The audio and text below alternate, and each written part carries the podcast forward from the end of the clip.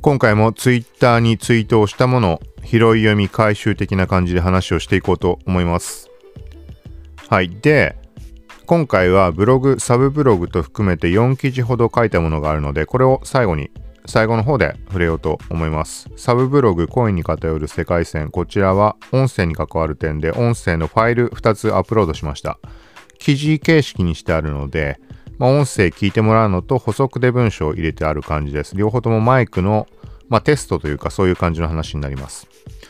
メインブログの方では2記事、Twitter の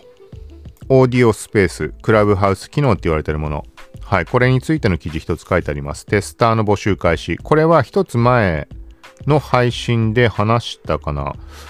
あれ嘘かな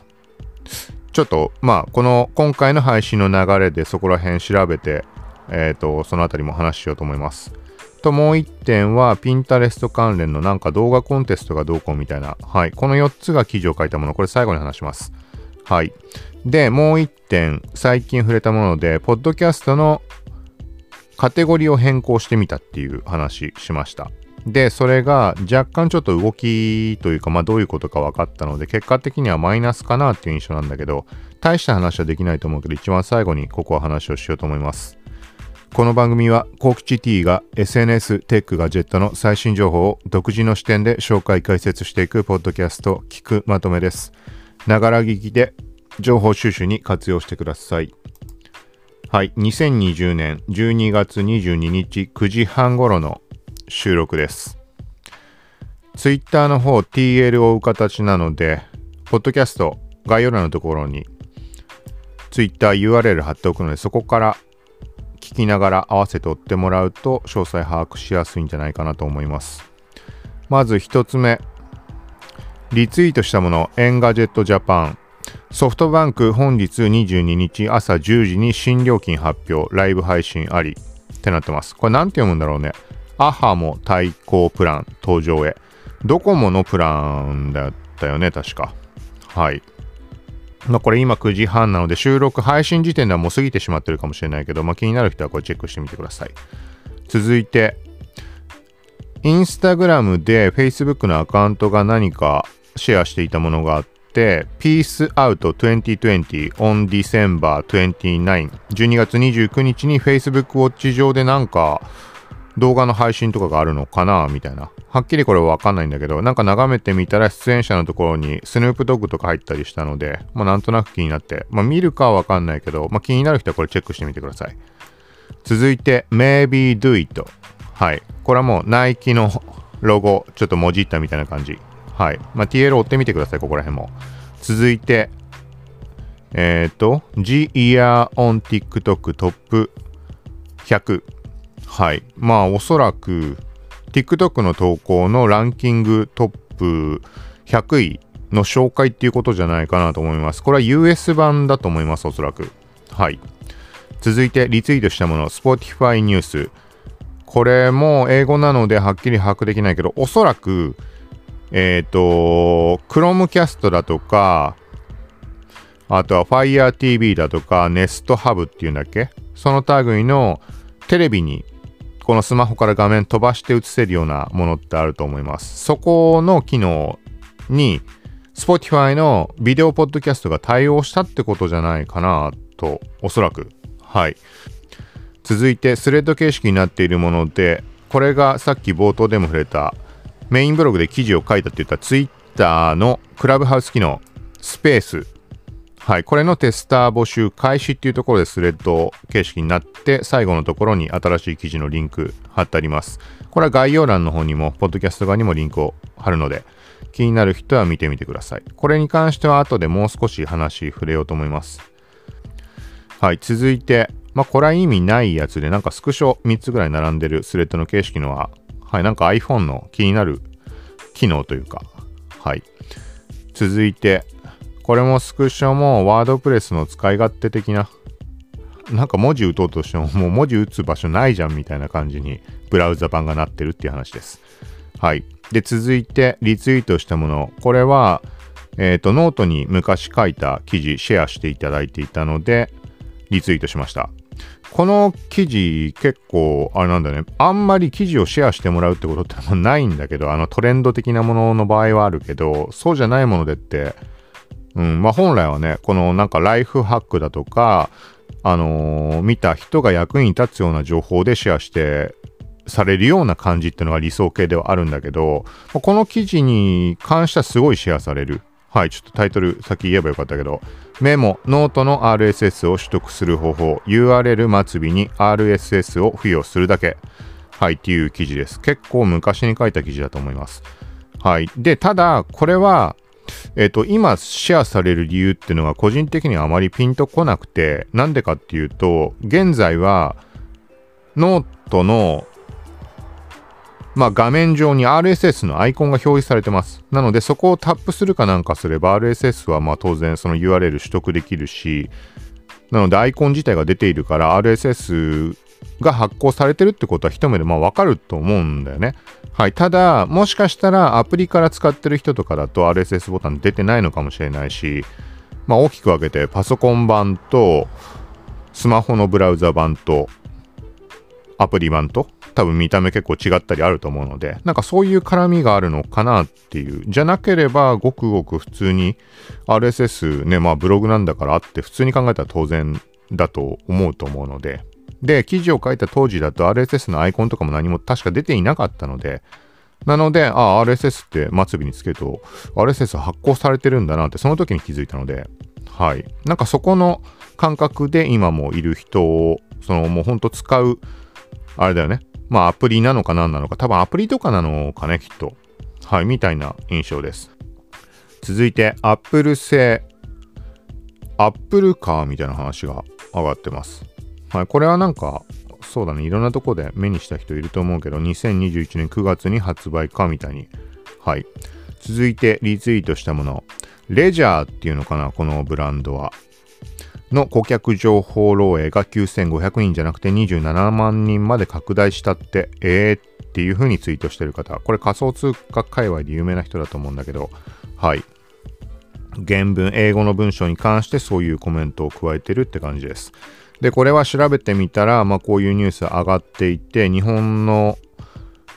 日本語のメディアというか、あの、まあ、仮想通貨系のところがこういった記事をアップしました。で、このレジャーってものを、ここに関してそんなに詳しくないけど、ハードウェアウォレットって呼ばれるものだと思うんだけど、要は、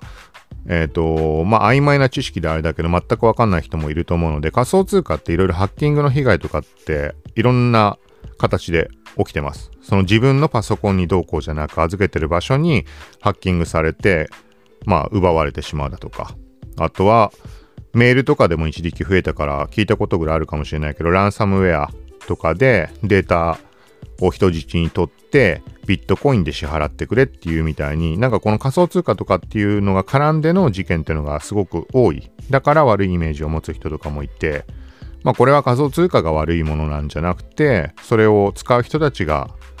次第っていうことなので 仮想通貨イコール悪みたいにイメージを今思ってる人いると思うんだけどまあそんな感じのことではまあないです。はい。で今回のこのまあそういうふうにネット上で奪われてしまうってことがあったりするので、ハードウェアウォレットって言って物理的にもうネットとは切り離してデータを管理するっていう形式のものがあって、そのデータの入れ物としてハードウェアウォレットってものが存在します。で、このレジャーっていうのは多分有名なやつだと思うんだけど、なんかまあ簡単に言うと見た目、まあ Twitter の TL 見てもらえればわかると思うけど、まあ USB、なんていうんだっけ ?USB のあれあるじゃん。なんかあの持ち運べるやつ。なんて言うんだっけ、あれ。はい。まあ普通にパソコンに挿して使うやつ。あんな感じで、まあその中にそのデータが保管されてるみたいな感じ。はい。で、まあこういう類って、あのー、昔から話ってあって、例えば、じゃあそのハードウェアウォレットを使ってればデータの管理はま安心なわけだけど、ただしそれを Amazon で買った時に中に もうそもそもウイルスが混入されてる場合があるみたいな、そういう話とかもあったりして、当時の、だから仮想通貨バブルの2017年の時の話で時々触れているけど、うん、なんかもうどこを何を信じていいのかわからないみたいな状態とかってあったりしました。はい。で、今回の件に関しては、これをまあきちんと調べてほしいけど、まあ俺が言うまでもなく、この商品を使ってる人はそうもう調べてるとは思うんだけど、あのー、このブランドのメーカー自体がフランスとかだったのかな？違うかな？ちょっと曖昧だけど、そこに過去にハッキングっていうのが起きていて、で、結果、今現状調べたところで、まあ実際の漏洩人数、まあ、要は、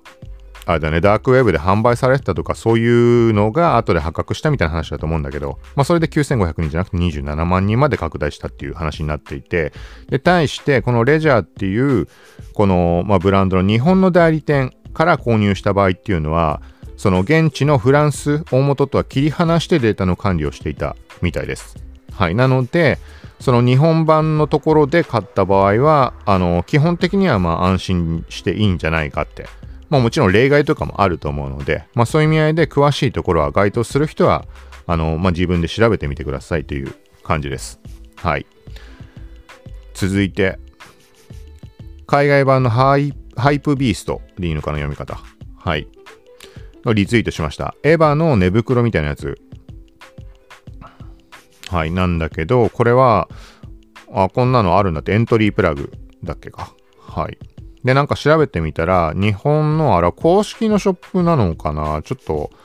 そう、あの、判別つかないなと思ったからツイートしたりはしなかったんだけど、まあ、ググって出てきたところの見たら1万8000円ぐらいになってました。結構な値段するね。まあ、アニメ関連のものとかだと値段結構したりするっていうのはあるけど、はい、みたいな感じです。続いて、この前記事を書いて話をしたもの、インスタストーリーのスタンプトレイの中にトレンド中の音楽だとかトレンド中の自負っていうのが表示されてるアカウントありました。はい。で、これに対して、外部からインスタストーリーズに何かをシェアしようとした場合に、トレンド中の音楽っていう、まあ、アイコンタップしてもなんかエラーになって使えませんみたいな感じでスクショしました。はい、これはツイートで書いてあるんだけど、まあ、要はおそらく外部からシェアするときってのはミュージックスタンプ自体が使えない仕様になっていたような気がして、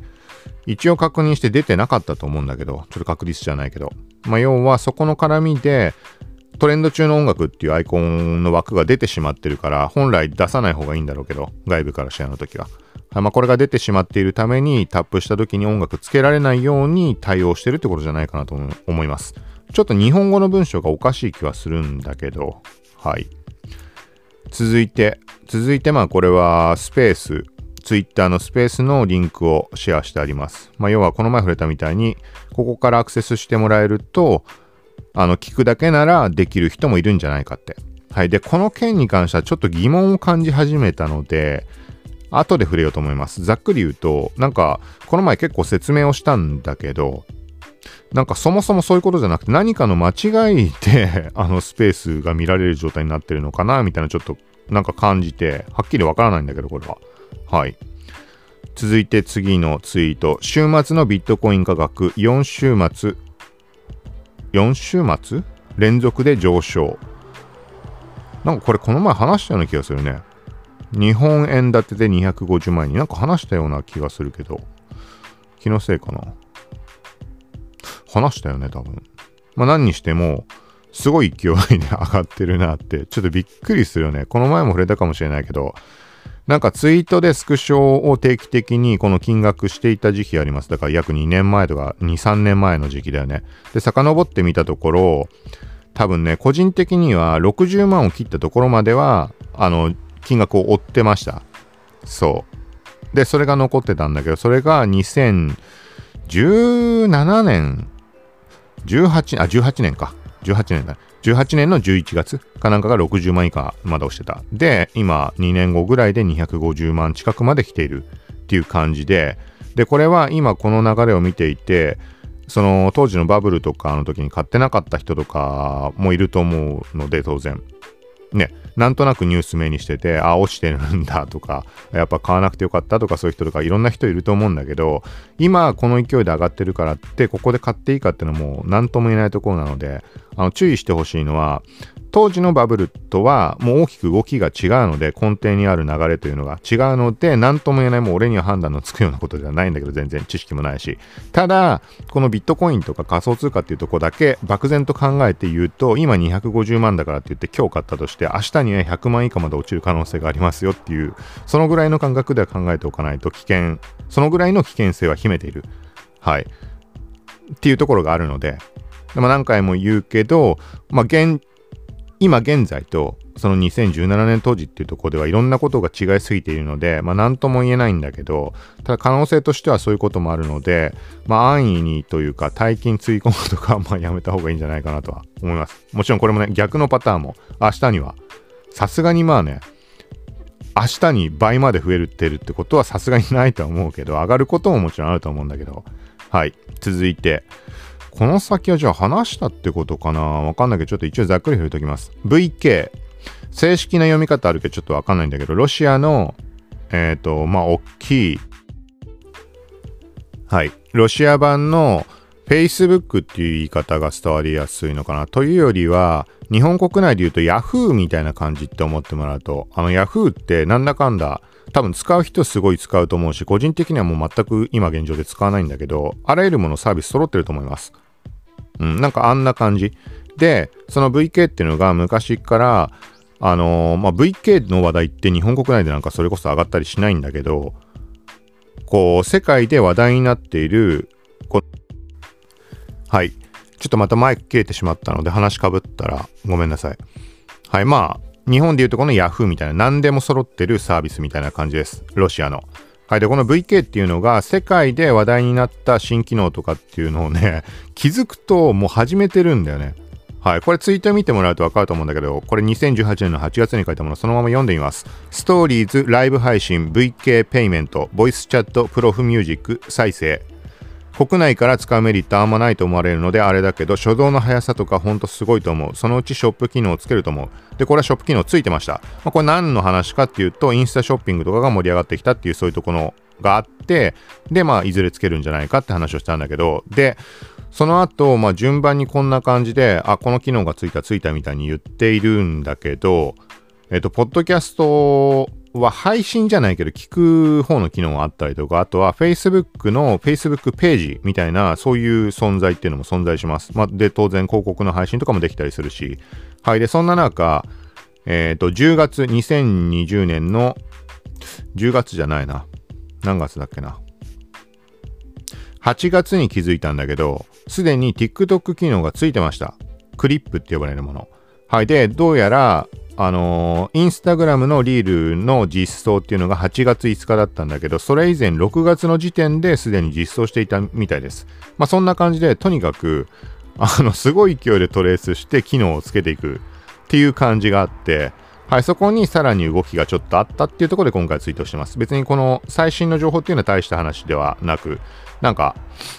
えっ、ー、と、トレンディングタブが、ん？トップタブっていう名称だったのがトレンディングって名前に変わったとか、その類なんだけど、なので、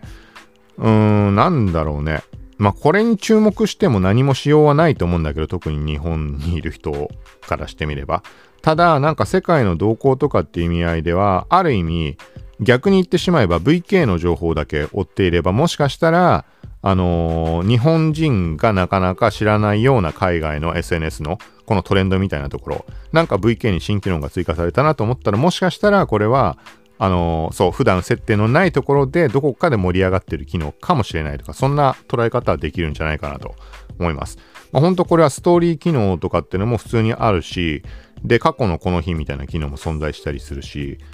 もうほぼほぼ全部揃ってんじゃないかなってそう。で、これはさらに優秀なのは、えっ、と、この結局どこの SNS にしても例えば音楽の機能とかつける時とかって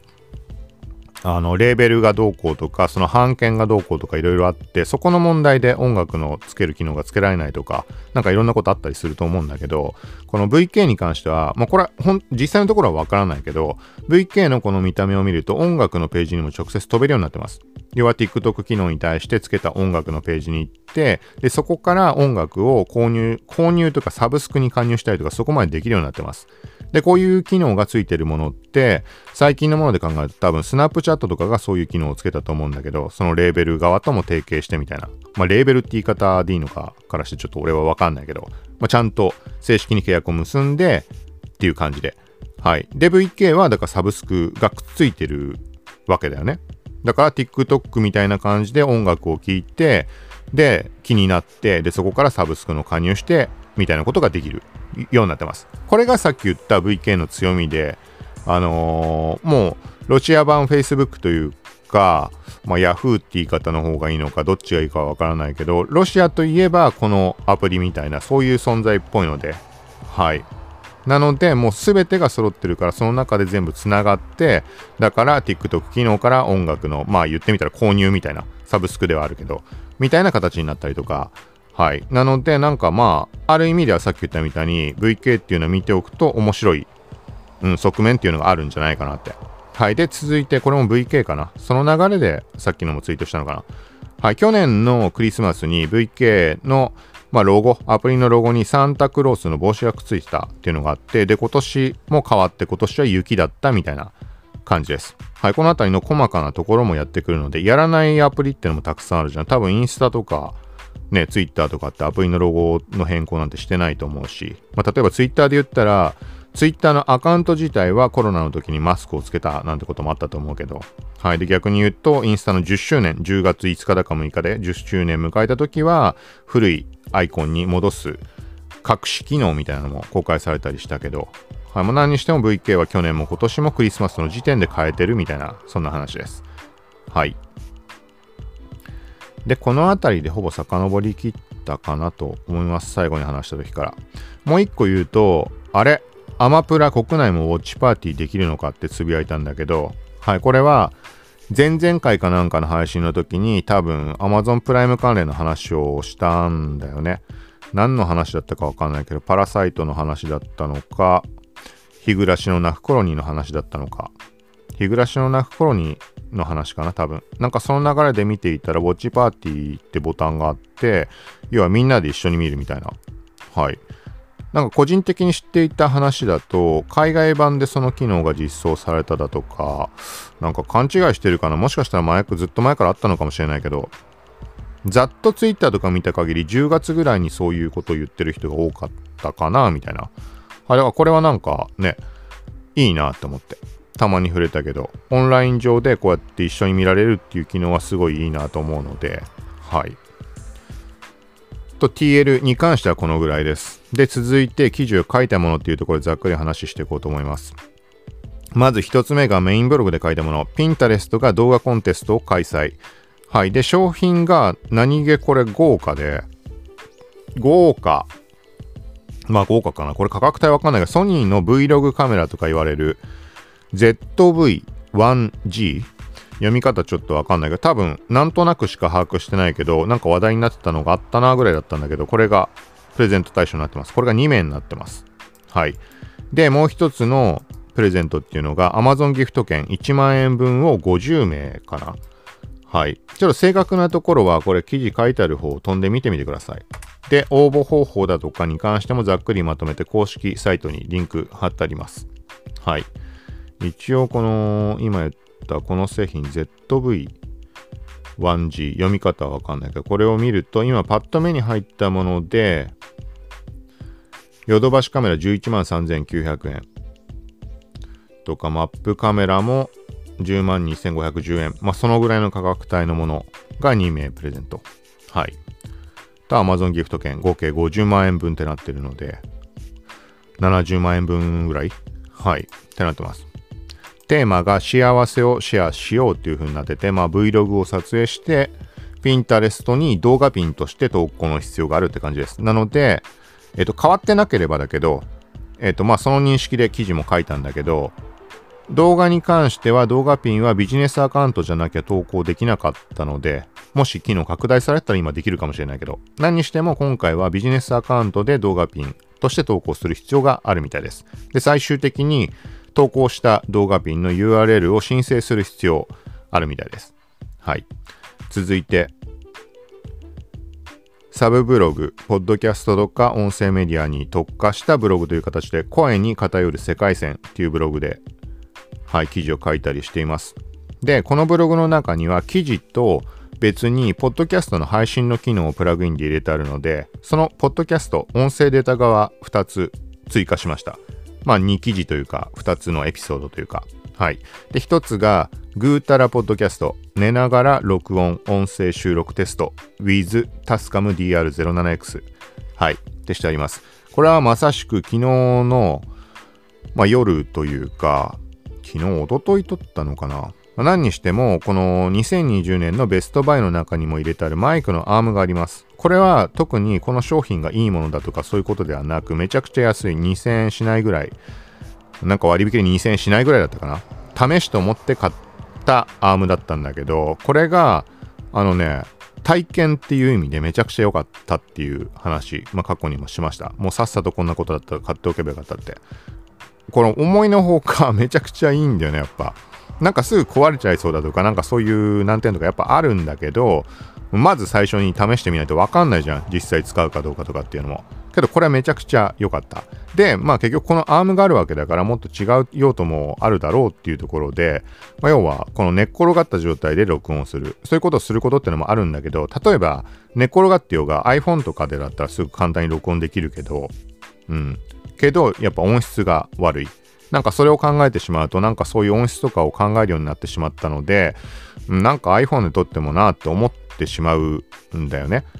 はい。これは、まあ、良くないなとは思ってるんだけど。そう、だから、もともと考えていたポッドキャストっていうのは、いつでもどこでも気軽に音声で配信ができるっていうメリット、そこも重要重要視して配信を開始したにもかかわらず、いつの間にかこの音質がどうこうとかっていう、そういうところも考えるようになって、だから結局、手軽に配信できなくなってしまっている。はい。っていうジレンマがあったので、であれば、アームもあることだし、寝転がった状態で、ね、音質も気にするんであれば、もういつも使ってるこのマイクをアームで伸ばしゃ済む話じゃんって。はい。そういうところで録音を試してみました。はい。まあ、特別悪いこともなく、まあ、寝っ転がってるから、このね、声の出方がどうこうとかそういう問題はあるかもしれないけど、まあ、普通に音質としては綺麗に入るので、まあ、なんかダラダラしながら、収録もありかなと。はい。っていう感じです。まあ、ただそれだけです。はい。で続いてもう一つ。6000円のノイズキャンセリングヘッドホンのマイクの音質テスト。はい。先日購入したっていう話をしたアンカーのサウンドコアライフ Q20 っていうオーバーイヤー型のヘッドホンになります。はい。で、これもマイク内蔵しているので、それの音質テスト、それをつけたまんま、まあ、録音をポッドキャスト用に、いつも通り iPhone のボイスメモに対して録音した感じです。Bluetooth で。はい。で、合わせて、以前これも購入した5000円ぐらいの、まあ本当にビギナー向けだと思うんだけど、JP ライドの TWS520 っていう完全ワイヤレスイヤホン。はい、これも後半に音声追加してあります。まあ比較みたいな感じで聞いてもらえると思うので、まあ、結論から言うと、えっと、2つを比較してしまうと、そのオーバーイヤー型の今回、ちょっと前に購入したアンカーの方が断然音は良かった。ただ、まあ個人的には、あの、ポッドキャストの収録で使うようなものではないなって当たり前かもしれないけど、あの、音はめちゃくちゃ悪いっていう判断でした。何も考えずに言ってしまうと。ただ多分、ごくごく特にこだわることなく、うん、録音とかする人であれば多分気にならないというか、あの、音声通話とかって結局そのぐらいのレベルのものだと思うので、通話を俺しないのでわかんないんだけど、これはどっかのタイミングでも触れた、その音声の中で触れてるのかな？かもしれないけど、音声通話の時になんかさ、特別なマイクを使う人って多分いないじゃん。普通の電話をするときに。普通に考えたら、まあそのね、イヤホンとかについてるマイク使うと思うので、だからそういうレベルで考えたときに音質が特別悪いことはないんじゃないかなとは思います。だからそういう意味合いで、あのー、音質のチェック、まあ、ノイキャン付きで安いヘッドホンで、じゃあいざ通話に使った時はどのぐらいの音質で相手に届くのかっていう確認用に逆に受け手として、この録音してある音声聞いてもらったら、まあ参考になるんじゃないかなっていう感じです。まあ、これはもちろん再生というか通話に使うアプリ何を使うかとか、そういうのによって音質のね、それ自体がそもそも音質劣化したりとかあると思うから、うん、完全な答えにはならないと思うけど、まあ、あくまで参考というところで、はい。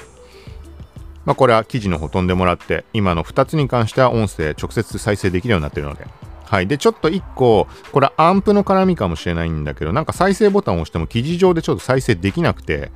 はい。で、もしそういう場合は、新規タブで再生だとか、なんかそのあたりをしてもらうと、ダウンロードって試してないけど、ダウンロードもできるのかな？わかんないけど、まあ、新規タブで開いて再生とかやると、まあ、そのまま新しいタブ開いてそこで再生できたので、まあ、そういう形でよかったら聞いてみてください。で、合わせて文章も多少書いてあったりとか、えっ、ー、と、ノイキャンヘッドホンのマイクの音質テストの方に関しては、過去に4種類のマイク、特別いいものとかそういうことではなく、日常的に普通の人が使うレベルのもの、Apple 純正のケーブル付きのイヤーポッツと、あとは iPhone 単体で直接録音したもの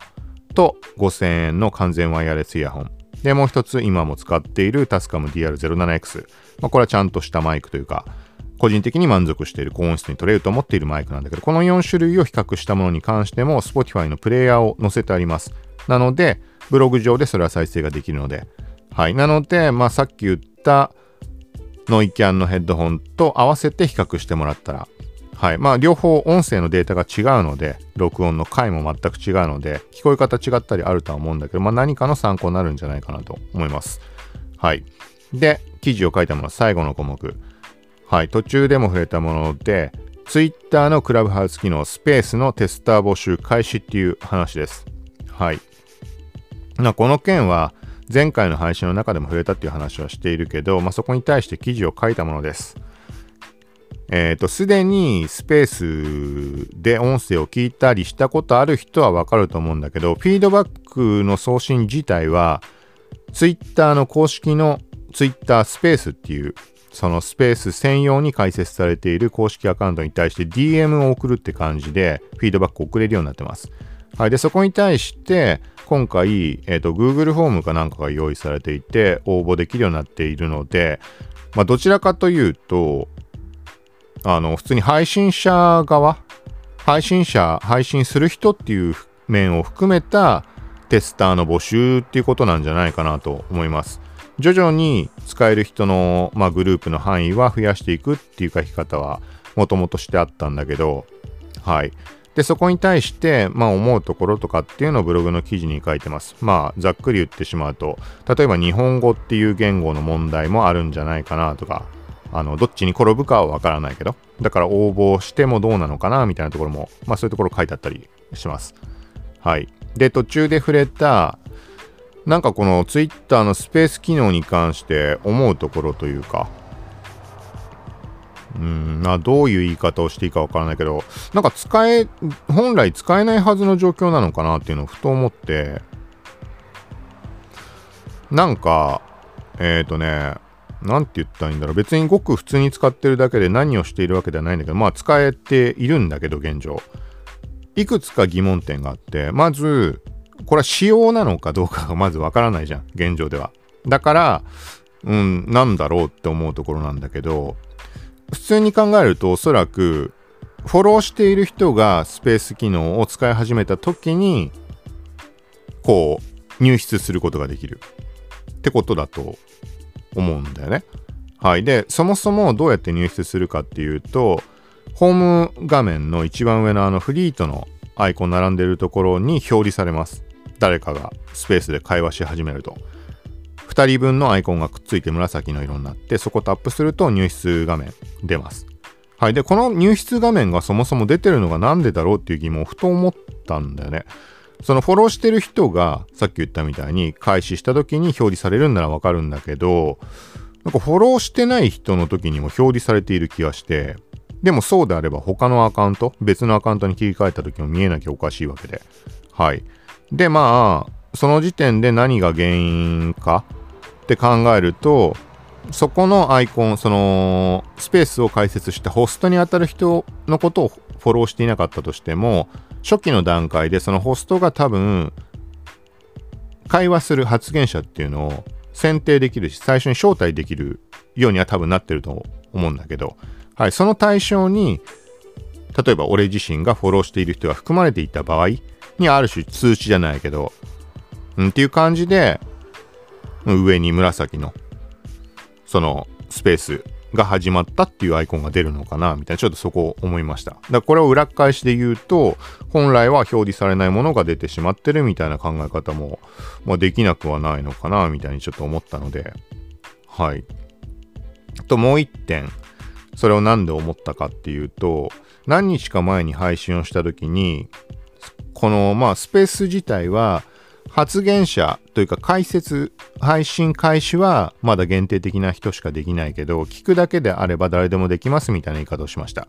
はい。で、ちょっと誰でもっていうのは語弊があるっていう話でそこは話はしたんだけど、ペリスコープ連携がどうこうとか、もしかしたらそれ以外に条件もあるかもしれないみたいな。でも何にしても手持ちのアカウント、複数のアカウントで入室画面の確認は取れました。実際に聞くところまでやったのは、まあ、いつも使ってるこの TL 見てくださいって言ってるコクチアンダーバー T っていうアカウントのみなんだけど、まあ、とにかく複数のアカウントでその入室の画面自体確認が取れました。例えば DM で URL をシェアしたりだとか、あと俺自身があの内容の把握にどうぞって意味合いでスペースの URL を共有したりとかして、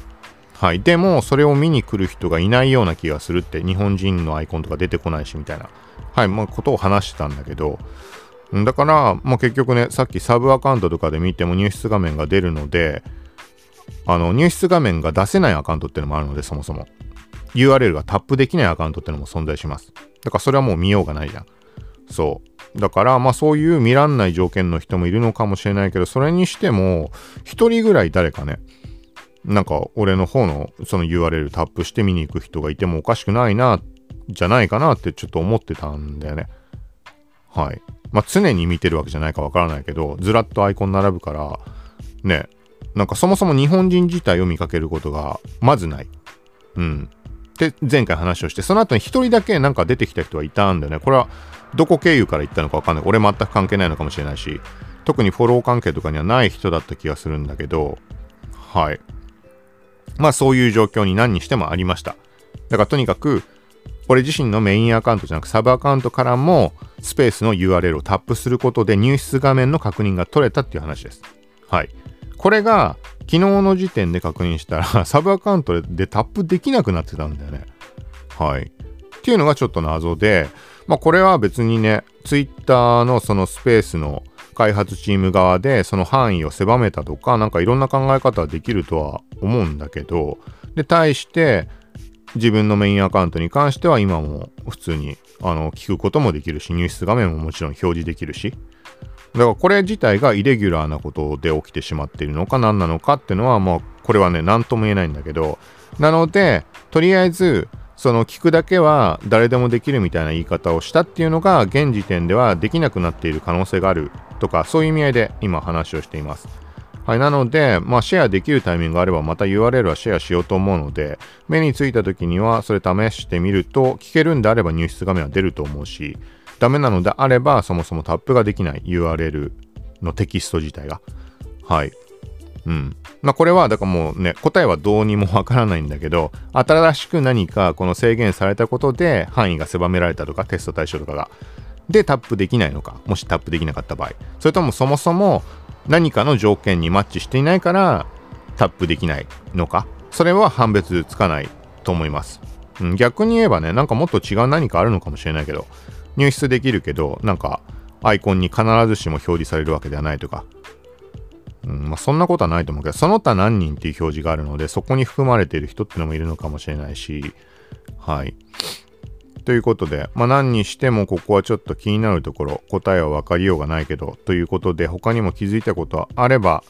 まあ、音声の方でこんな感じでぐだっと話をできればなと思います。はい。で、一番最後に、ポッドキャストに関しての話、ちょっとするっていう話、冒頭でしたけど、カテゴリー変更してみたって話。はい。これはまあそもそも再生される数っていうのはたかが知れているのっていうのがあるから変えたところでっていうのはあるんだけどなんかね変えてみないとわからないところってあるじゃん。なんか別のカテゴリーに変えたら一気に上位に表示されるんじゃないかとかそもそもその各カテゴリーの規模感ってものがわからないのでそうって思ってまあちょっと最近再生数がどういう理由かわかんないけど結構一気に何倍にも跳ね上がってたので、じゃあこのタイミングでやってみりゃ何か指標になるんじゃないかってとこで変えてみたんだけど、まあ、あの、ダメでした。ダメというか、Apple Podcast のランキングのアルゴリズム的なところも作用しているかもしれないので、えー、ともちろん厳密なところはわからないんだけど単純に過去のカテゴリーのその順位とかのその閲覧再生数とかのデータを持ったまんまリセットされることなくもし今カテゴリー変更した時にもそのデータで反映したにもかかわらず今の順位なのであればあの新しく狙ったカテゴリーの方が圧倒的に強いってことになるだから上位に入りようがないうん。っていう感じで、で、具体的には、あの、テクノロジーに変えた、変えてみたんだけど、はい。だからやっぱりまあ当初考えていたみたいに、あの、サブカテゴリーが存在しないから、大カテゴリーしかないものなので、例えばね、えっ、ー、と、200位の枠っていうのも、それなりのものが集まるし、なおかつ本来、サブカテゴリーがあればさらに分散されるからそこで上位に出たりの可能性もある。それがない状況。はいだから多分すごい難しいラインのところで大カテゴリーしか存在しないってことはそもそも配信者数がおそらく少ないから細分化されていないもしくはそれ以上まあそのカテゴリーテクノロジーっていうものの中で細分化のしようがないなんかジャンル分けてさらにしても意味がないっていう判断なのかちょっとわかんないけど対してもともとそんあの属していたニュースに関しては、まあ、考えてみればね、エンタメ系のニュースがあったり、ビジネス系のニュースがあったり、テクノロジー系のニュースがあったり、まあ、分けやすいじゃん。ジャンルっていう意味合いだけで。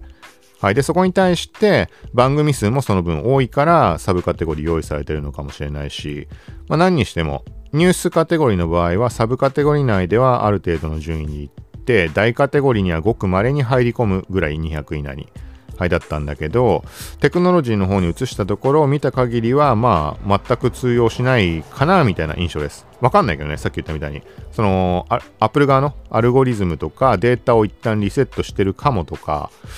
多分リセットはされてないとは思うんだけど、1回は一瞬200以内に食い込んでいたので、あのデータを見てみると。で、その後に急激に下がってるっていうのを見て取れたので、まあ、これが何を意味するかはわからないけど、なので、ちょっとまた別カテゴリーに変更してみるか試してみようかなと思います。はい、もともと属していたところとは別にって言ってももう変えるような場所がないんだけど、ぶっちゃけ。うん、ちょっと見てみて、あのー、まあテクノロジーに変えたっていうだけでは判断できないところもあったりすると思うので、その自分が上位に表示されるカテゴリーを狙うとかそういう意味合いは抜きとしても。はい。1回の、1回のそのテストだけでは判別ちょっとつかないあれもありそうなので、まあ、もう1回かもう2回ぐらい別のカテゴリーに変えてどんな感じで反映していくのか、反映にかかる時間だとか、そのあたりも含めて、まあ、記録をしておけたらなと思います。はい。なので、この件に関しては、またタイミングがあれば、随時、まあ、話していこうと思うので、はい。そう。そうだよね。本当はだからそのカテゴリーを移した時にその影響で再生が伸びる伸びないとかっていうのもあるわけじゃん。だ今回はそのカテゴリーの上位に行ってないからそもそもダメだっていう話でもあるんだけどそんなことには関係なく再生数上がることっていうのも中にあってもおかしくないわけだよね。これはもう Apple 側の内部的な話になってしまうから何とも言えないんだけどはい。なんかそういう可能性もあるんじゃないかなっていうのはちょっとあるのででなおかつカテゴリーのランキングのね、カテゴリーの上の方に出ればもちろん再生数は伸びる、伸びやすいとは思うんだけど、これも多分カテゴリー依存ってあると思うので、例えば簡単に上位に行ける、行けてなおかつ再生めちゃくちゃ伸びるものと、簡単に上に行けるけど全く再生されないジャンル。これも聞く人たち次第、どこに偏りがあるかっていう話になると思うので、なんかそういうところを、